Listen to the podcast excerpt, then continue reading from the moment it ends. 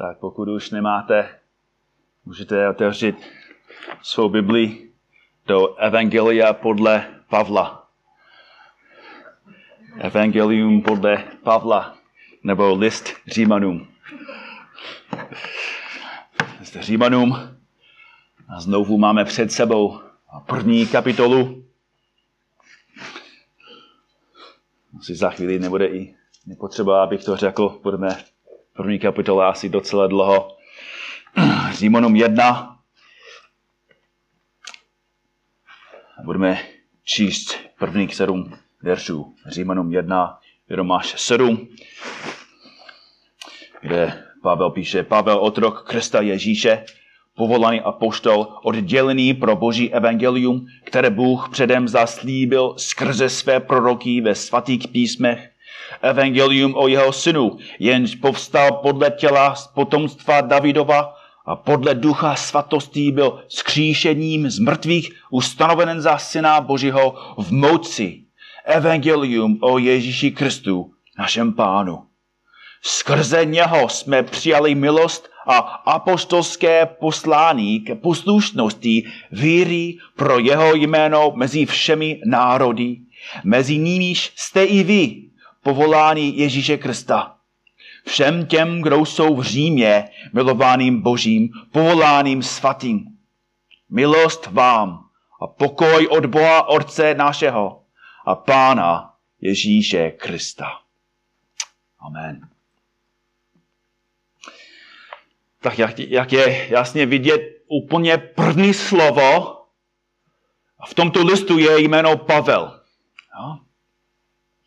A jeho jméno není na prvním místě, protože on je předmět tohoto dopisu, nebo on, on je záměr všeho, co budeme číst, co budeme studovat. A on je na první místě, nebo jeho, jeho jméno je na prvním místě kvůli dobrému důvodu. A když ty a já, když dostaneme nějaký dopis, hned se díváme na co? Na, na obalku. Jo? A na obalce vidíme, kdo nám poslal ten dopis. Nebo když si dostal nějaký e-mail nebo sms hned vidíš, od koho si to dostal. Ale v době, když Pavel napsal tento list, tak neměli obálky, měli jiným způsobem. Oni používali pergamum a na tom napsali všecko. A když jako napsal, jsem to přesně, kde jsem. A, a potom to hm, stoučili do ruličky. A kdyby odesílatel napsal své jméno úplně na konci tohoto dopisu, tak čenáři by museli vytoučit celý svítek nebo pergamem a, a číst ten celý dlouhý, v tom případě 16 kapitolů dopisu, aby věděli, kdo nám psal tento dopis. A proto Pavel od začátku píše, kdo psal, napsal tento dopis. Ale máme ještě důležitou otázku. Jo? Jaký Pavel to napsal? Protože a Pavel nebyl úplně, mm, ne, nebyl jedinečný jméno. Jo? Dnes ráno tady máme dva Pavly. No, tak stejné v té době Pavel byl normální jméno. Spousta Pavlů by by jim mohla napsat. Jo? Tak jak, jak mohla církev v Římě vědět přesně, kdo byl tento Pavel, který nám napsal? A možná nejdůležitější otázka ze všech.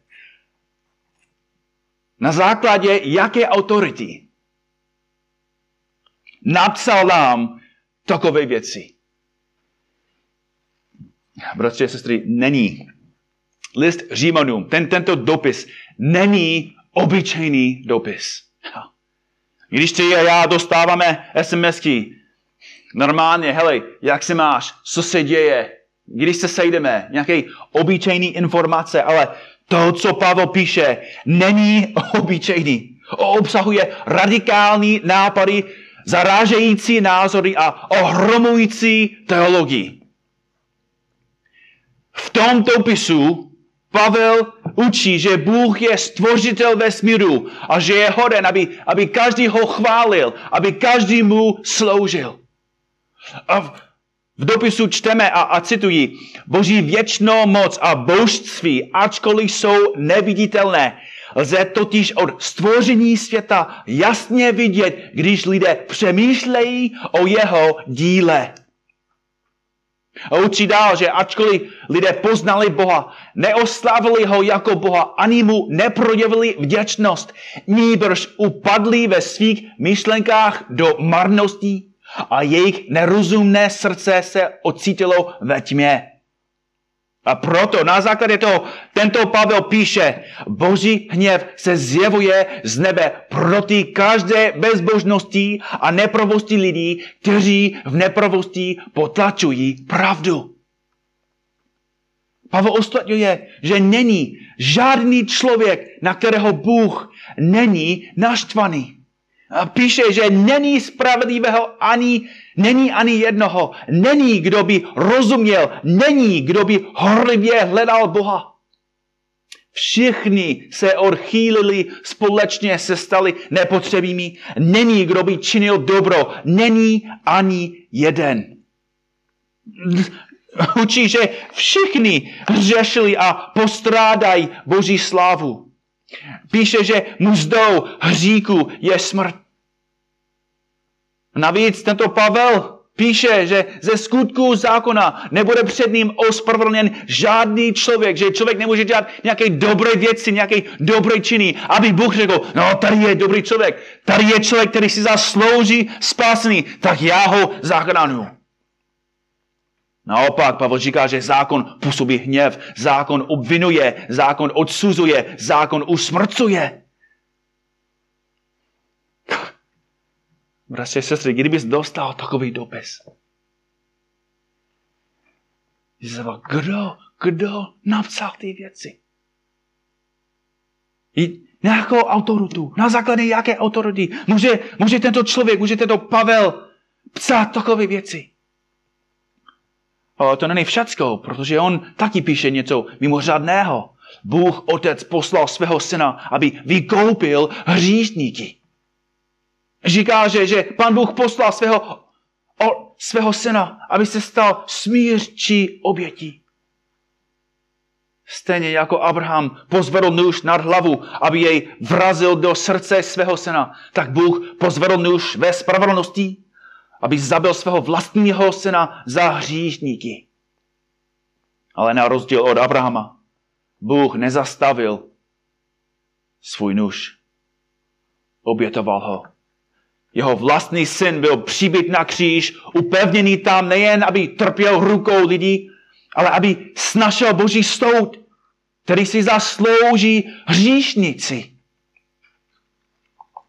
Spravedlivý se stal nejspravedlivým aby se nejspravedliví mohli stát spravedlivými.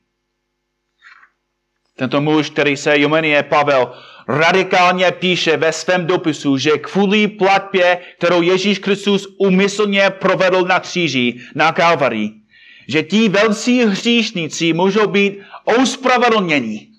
Můžou stát před Bohem ospravedlněni zadarmo.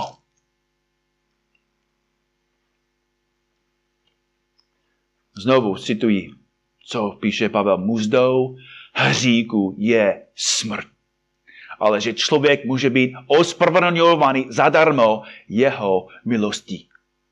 Dále píše, vyznáš svými ústy Pána Ježíše a uvěříš-li ve svém srdci, že ho Bůh skřísil z mrtvých, budeš zachráněn že každý, kdo by výzval pánovou jméno, bude zachráněn. Že, že když jsme tedy byli ospravedlněni z víry, máme pokoj s Bohem skrze našeho Pána Ježíše Krista, že nyní tedy není žádného odsouzení proti, kteří jsou v Kristu. Bratři, sestry, šokující věci. Obsahuje tento dopis nejradikálnější život a věčnost měnící pravdu, jako když člověk poznal. A z tohoto důvodu, důvodu lidi museli se ptát, kdo má tu autoritu. Kdo může nám psát takové věci? Kdo může nás takový, takovým způsobem odsoudit? Ale zároveň kdo může nám dát takovou věčnou naději? Na základě čeho můžeme mít jistotu, že to, co nám píše, je pravdivé a skutečné. Proč, proč nemusíme říct, že, že je to lež, že je to falečný? Na základě čeho? Jaké kvalifikace má tento Pavel? A proto to je přesně, co Pavel píše. Pavel, otrok Krista Ježíše, povolaný apoštol, oddělený pro Boží evangelium. Oddělený pro Boží dobrou zprávu. Prostě sestry, dnes, dnes ráno chceme probírat, kdo přesně byl Pavel. I předtím nestudujeme, co to je otrok, co to znamená apostol, jak, proč byl oddělený pro evangelium. Chceme chápat, co pán udělal v jeho životě, že potom se stal otrokem Krista, apostolem Ježíše, odděleným pro evangelium. Chci dnes ráno, abyste věděli o boží moci v evangeliu. Že Bůh může zachránit nejtvrdší hříšníky a nejvíc nemožné lidi ze všech. Nalistujte si skutky 22. Skutky 22.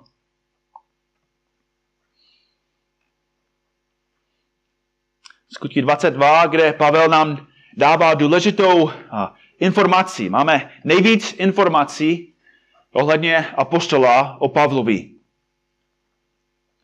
A tady Pavel nám dal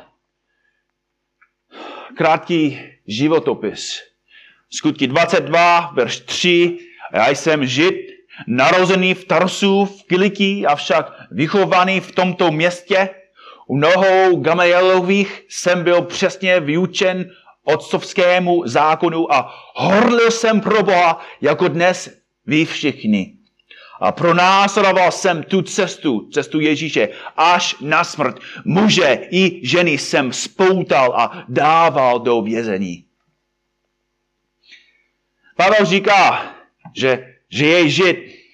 Jo. Většina učenců věří, že Pavel se narodil jen pár let po narození Ježíše Krista. Jako Ježíš, Pavel se narodil židem.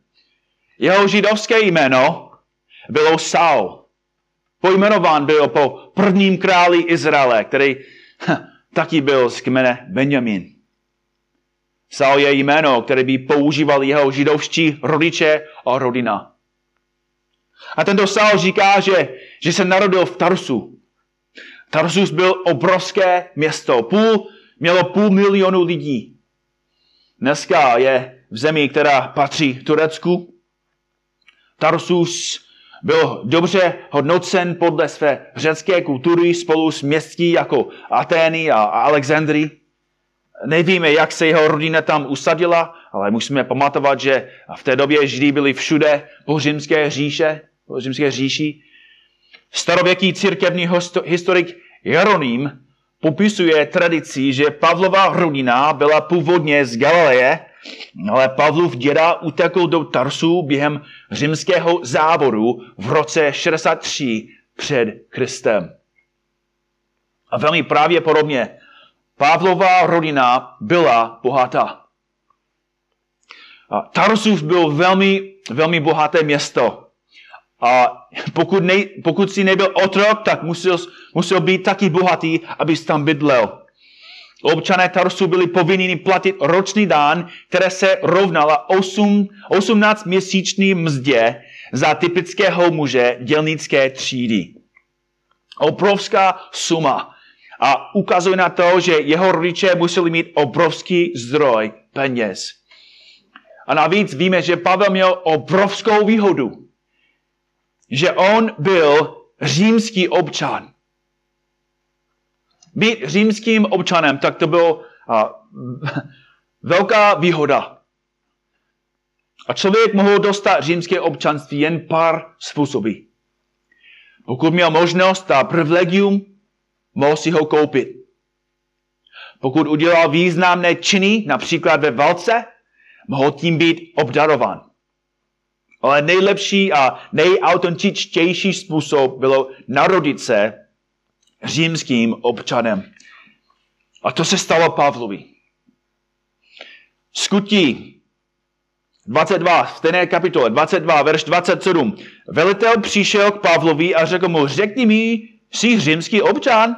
A Pavel řekl, ano. Velitel mu na to řekl, já jsem získal to občanství za veliké peníze. A Pavel řekl, hej, já jsem si však jako římský občan narodil.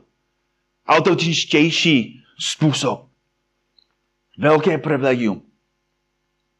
Což znamená, že jeho otec taky byl občan, římský občan. A jako římský občan předtím, než bylo Pavlovi 30 dnů, byl zapsán do seznamu římských občanů. Pravděpodobně Pavlov otec dostal oficiální ověřený doklad podepsaný svědky, že Pavlovo občanství bylo autentické. A kvůli římskému občanství, kvůli tomu, že, že nebyl jenom žid, ale taky a, římský občan, Saul dostal římské jméno. Pavel znamená malý. Někteří si myslí, že je to kvůli tomu, že byl malý, ale kdyby, pokud dostal to jméno, což je velmi pravděpodobné, když dostal to jméno, když byl miminko, tak každý miminko je malý. Oni neviděli, jak velký bude. Tak víc pravděpodobně, že dostal jméno Pavel po někom z rodiny. Nebo jen protože Saul zní jako Pavel nebo Paulus v latině. Jo, tak Paul Pavel, Paulus, to je jeho římské jméno, což je důvod, proč Lukáš ve skutcích po, po 13. kapitole vždycky používá jeho římské jméno, protože stále slouží mezi, mezi pohany. Tak Pavlovo mladý v Tarsu ukazuje na něco důležitého. Dobře chápal římskou kulturu. Mluvil a psal řecky a i věděl, jak přemýšlet jako řek. List Římanům je neuvěřitelně logicky strukturovaný a podrobný. Je nejlogičtější list v Novém zákoně. Tak Pavel dobře, dobře chápal, jak funguje řecká mysl. Ale i když Pavel byl římský občan, i když dobře znal řeckou kulturu, Pavel byl velmi silný a velmi věrný žid. Píše o sobě v listu Filipským 3.5. Obřezán osmého dne z rodu izraelského, z kmene Benjamínova, Hebrej z Hebrejů. Což znamená, já jsem velmi silný žid. Dobře věděl, kdo byl jeho lid a jeho Bůh. Dobře znal písmo a žil podle trice jeho lidu. Pavel jako, jako mladý malý žid by se začal učit písmo doma od chvíle, když mohl mluvit. Židovský zákon vyžadoval, aby židovští chlapci začali studovat v místní synagoze, když jim bylo pět let. Tam se učil z paměti velké části Pentateuchu prvních pěti knih Bible. A když mu bylo deset, začal studovat učení rabinu, ústní tradici, která byla přenášena mnoha generacemi. A kromě studia se Pavel naučil šlechtě manuální práce. Rabini učili v židovských spísech, kdo nenaučí svého syna pracovat, učí ho krást. Tak pravděpodobně v prvních letech, když byl ještě v Tarsu, se začal učit své dovednosti jako výrobce stanu. Je to možné, že jeho otec a děda se obohatili tím povoláním, pokud vyrobili například stany pro římskou armádu. To vše zahrnovalo Pavlový rok, roky mladí. Byl to živoplný učený doma a školy v synagoze, práci na, na živobytí. Jako malý kluk, jako mladý teenager, Pavel se naučil být disciplinovaný, spolehlivý, pracovitý, píšný na svou národnost a tradice. Tak byl skoro dokonalý připraven na judaismu. A to všecko ho připravilo na další důležitou fázi svého života. Ve třináctý se stal bar mitzva, synem přikázání.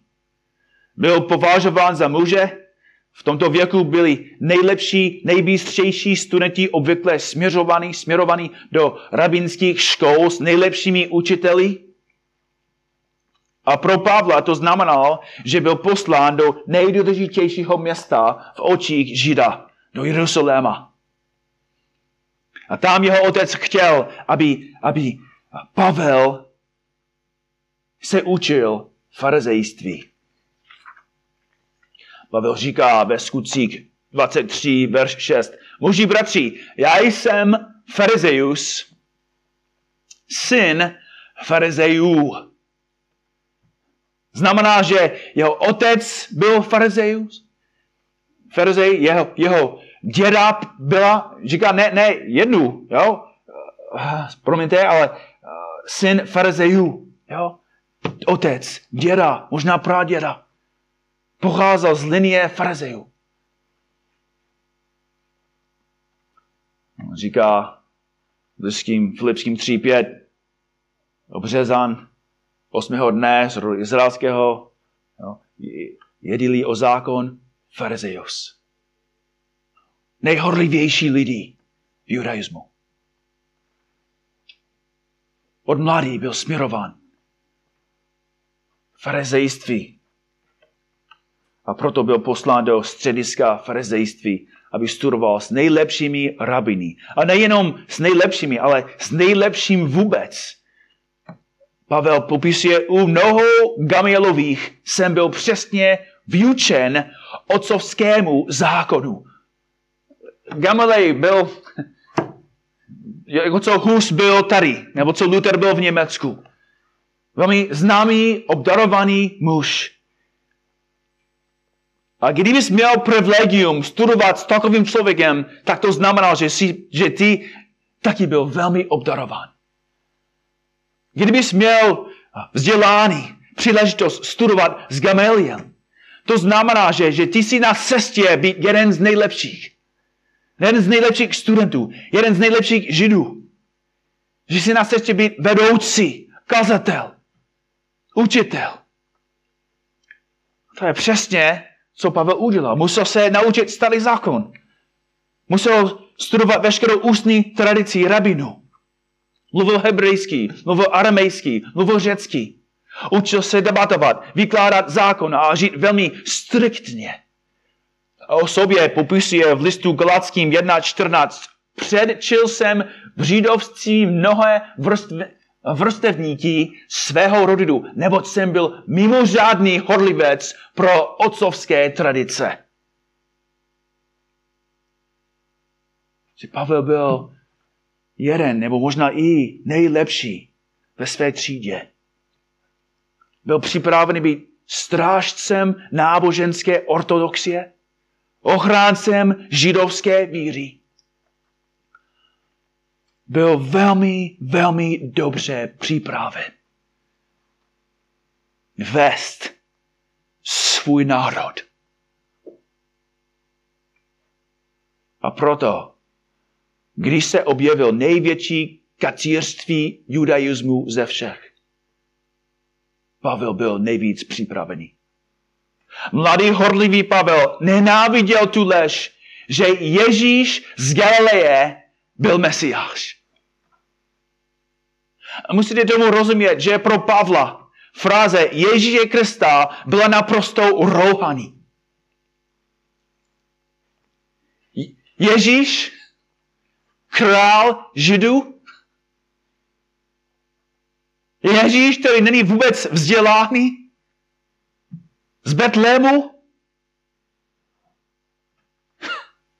Já jsem studoval a mám, mohu říct, já mám celou knihu Iziáše ve své hlavě.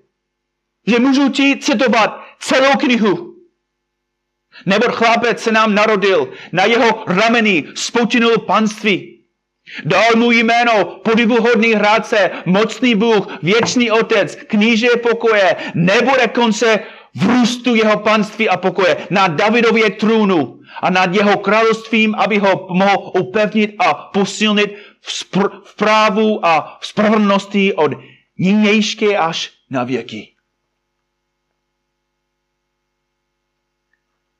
A ty chceš mi říct, že, že tento člověk, který byl ukřižován, to je můj král.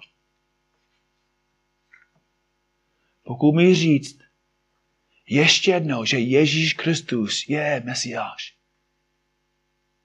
já ti zabiju. Řekni mi ještě jednou, že Ježíš Kristus je král Židů a budeš mrtvý.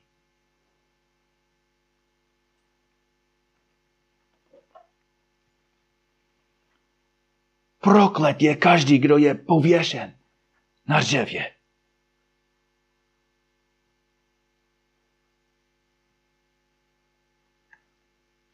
Bratři a sestry, Pavel nenáviděl Ježíše Krista. Nenáviděl Ježíše. A nejhorší, nejofensivnější věc ze všech byl slyšet, že, že Pavel potřeboval Mesiáše, aby zemřel za jeho hříchy? Takový spravedlivý Pavel, takový dobrý, vynikající, vzdělaný, hodný člověk? Potřeboval někoho, kdo musel zaplatit za jeho hříchy? Rohaný. Řekni mi to ještě jednou. A dneska budeš pohřben. A proto ten horlivý farizej pronásledoval každého, kdo se snažil pošpinit jeho vzácné náboženství. Jak on říká v skutcích 22.4. Pronásledoval jsem tu cestu Ježíši až na smrt.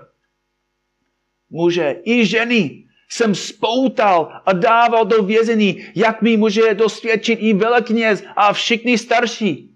Od nich jsem přijal dopisy pro bratry a šel jsem do Damášku, abych taky ti, kteří byli tam, přivedl spoutané do Jeruzaléma ke potrestání. Říká ve verši 20, když byla prolevána krev Štěpana, i já jsem byl přitom, souhlasil jsem s tím a hlídal jsem šaty těch, kdo ho zabíjeli.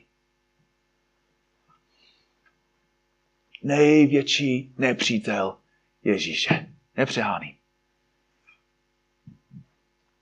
Kdo zabiják křesťanů, ničitel církve, rouhač evangelia, nejvíc sebespravedlivý člověk, pokud byl někdo, kdo vypadal, že by nikdy nemohl se stát křesťanem, to byl Pavel. Pokud byl člověk, který měl největší vzdor, nejvíce tvrdé srdce, větší odpor proti Ježíši, to byl Pavel.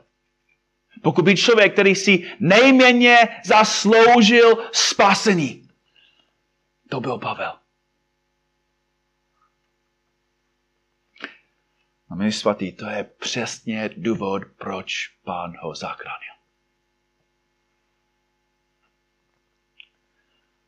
Pán zachránil Pavla, abychom my chápali, jak nezastavitelná je moc Evangelia. Abychom věřili, že není nikdo, koho Bůh nemůže zachránit abychom si mysleli, že není nikdo, kdo je příliš hříšný, příliš špinavý, příliš arrogantní, příliš ztracený. Abychom nikdy, nikdy nemysleli, že je ateista, který je silnější než boží milost. Nebo pronásledovatel, který může předběhnout Ježíšův dosah. Není hlář, zloděj, násilník, nepřítel, ani politik, narkoman, ani zvrhlík, který může říct, pán může zachránit ti, ale ne může mě zachránit.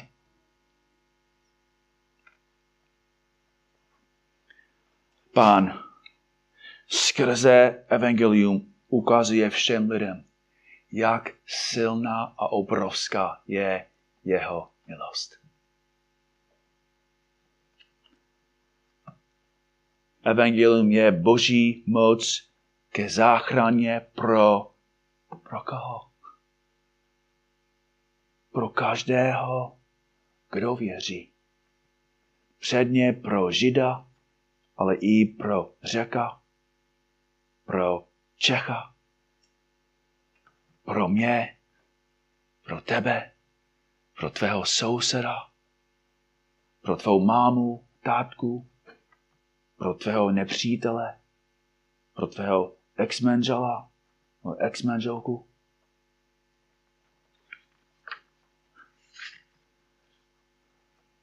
Stejně, co hospodin říká o faraonovi v Římanům 9.16, může být aplikovanou na Pavlova. Právě proto jsem tě vzbudil, abych na tobě ukázal svou moc a aby mé jméno bylo rozhlášeno po celé země. Pán Bůh zachránil největší, největšího nepřítele Ježíše Krista. Aby ukázal všem, ani jeden, není ani jeden, který může obstát. Není ani jeden, který může stát před Bohem a říct, nemůžeš mě zachránit. Jeho moc je obrovská, jeho láska je neuhasatelná. Jeho stotování je nezměrné. Jeho evangelium je nezastavitelné. Tak první lekce, bratři a sestry, co se učíme od toho prvního slova je, že musíme věřit i očekávat, že Bůh může zachránit kohokoliv. Bůh může zachránit kohokoliv. A moje otázka dnes je, jestli tomu věříte. Věříte tomu? Opravdu věříš, že Bůh může zachránit kohokoliv?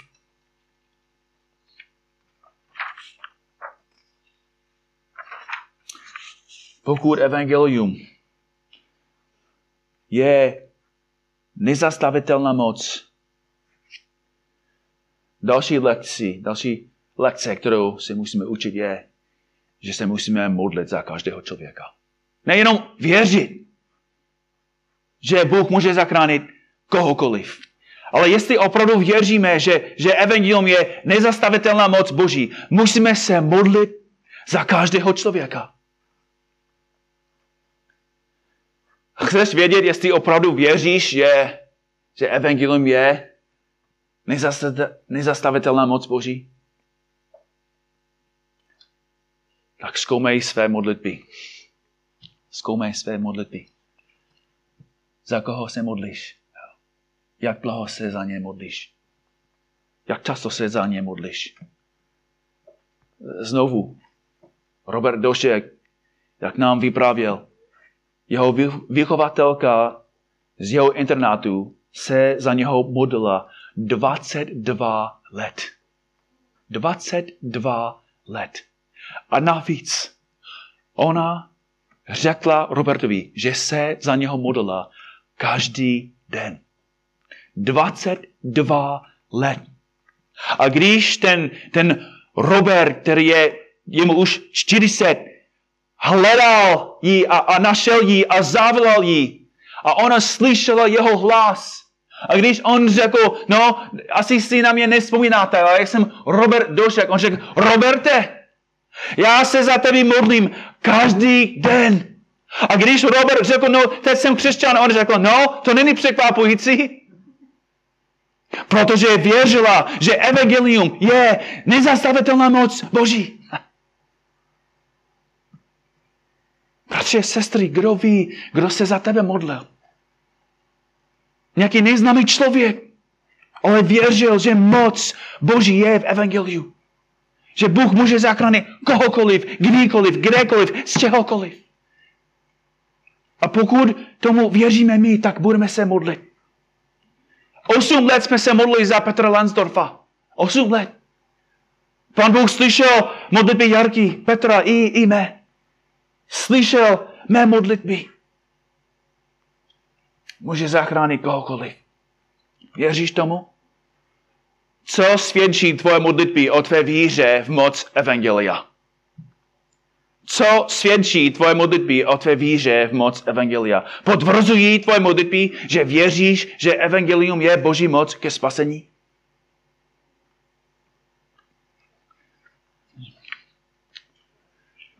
Další lekci, další lekce. Pokud Evangelium je nezastavitelné, znamená, že musíme kázat Evangelium každému.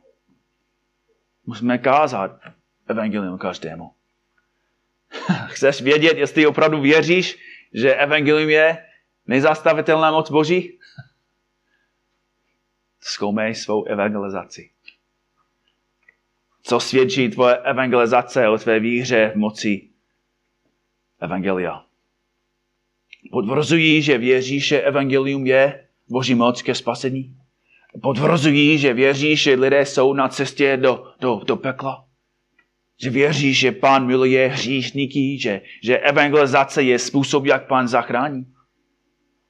Naše evangelizace potvrzuje, co věříme o moci evangelia.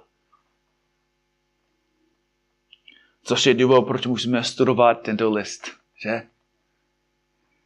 Celý list, 16 kapitol o, o čem? o evangeliu, o boží moci spasení. Věřím, že Bůh použije tento dopis, aby zvětšil naši věrnost, aby zvětšil naši schopnost, aby zvětšil naši odvahu v kázání Evangelia.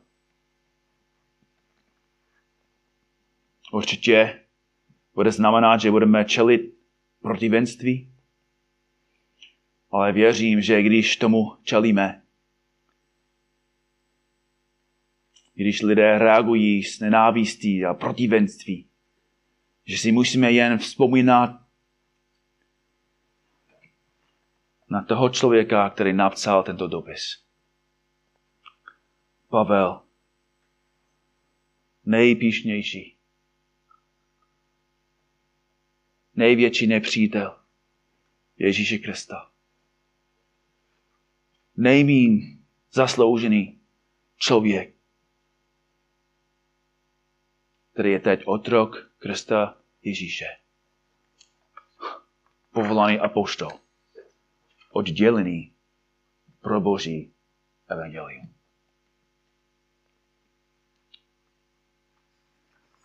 A poslední lekce, kterou musíš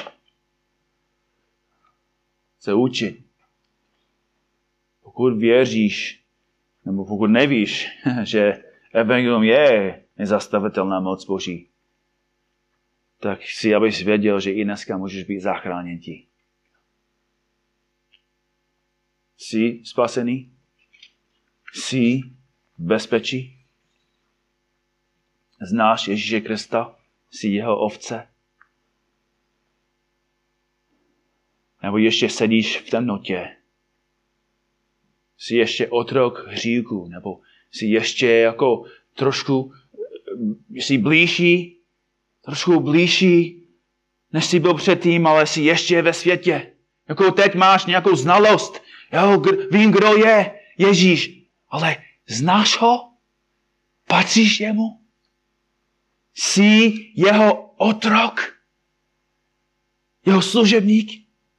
jeho ovce.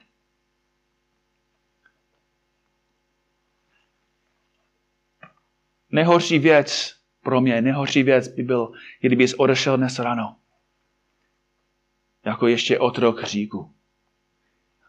hříku. Kdybys odešel a, a mohl říct, no tak teď, teď mám větší poznání. Teď, teď jsem slyšel, že evangelium je boží moc ke spasení Pavla a, a, a, a evangelium je boží moc spasení a Markuse a, a, a Gini. Že boží moc je evangelium spasení ti lidi tady nakladně.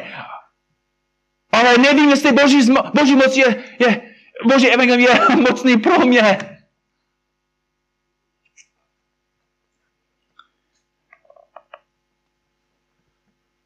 Ten důvod, proč Pavel odevzdal svůj život ke hlásení evangeliu, byl přesně kvůli tomu, aby další poznali tu pravdu, aby další dostali tu stejnou velkou radost a jistotu spasení.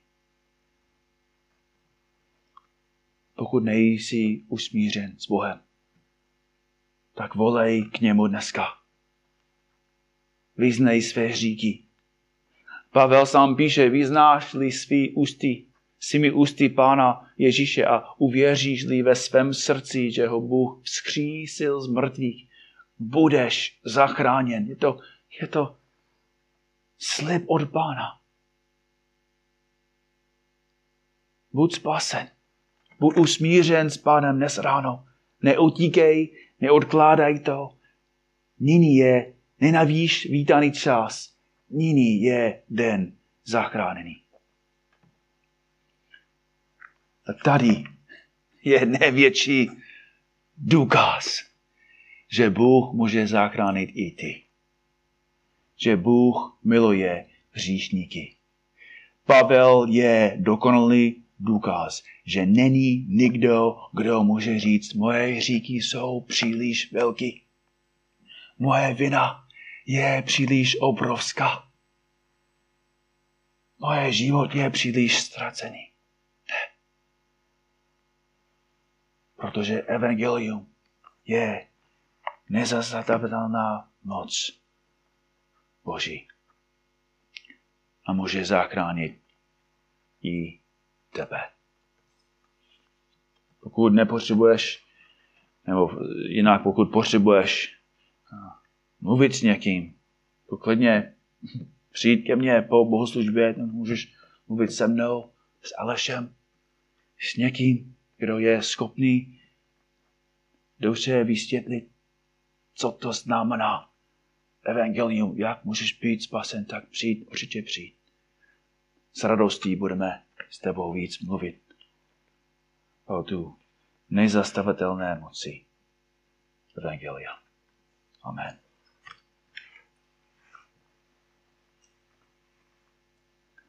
Pane Bože, děkujeme ti za život Pavla, že v něm každá výmluva je rozbita. Jestli si mohl zachránit takového člověka, tak může zachránit kohokoliv. No, pane, děkuji ti, že jsi tak trpělivý. Děkujeme ti, děkujeme ti, že jsi tak milující a láskavý. Že jsi zachránil i nás. Pomoc nám, abychom dobře i líp chápal, jak mocné je evangelium. Prosíme tě, abys nám pomohou, abychom opravdu chápali, co můžeš dělat ty. Pomoc nám, abychom byli plní víry, abychom se víc modlili za nevěřící, abychom víc kázali evangelium nevěřícím, abychom měli větší očekávání, že evangelium je tvoje nezastavitelná moc. Amen.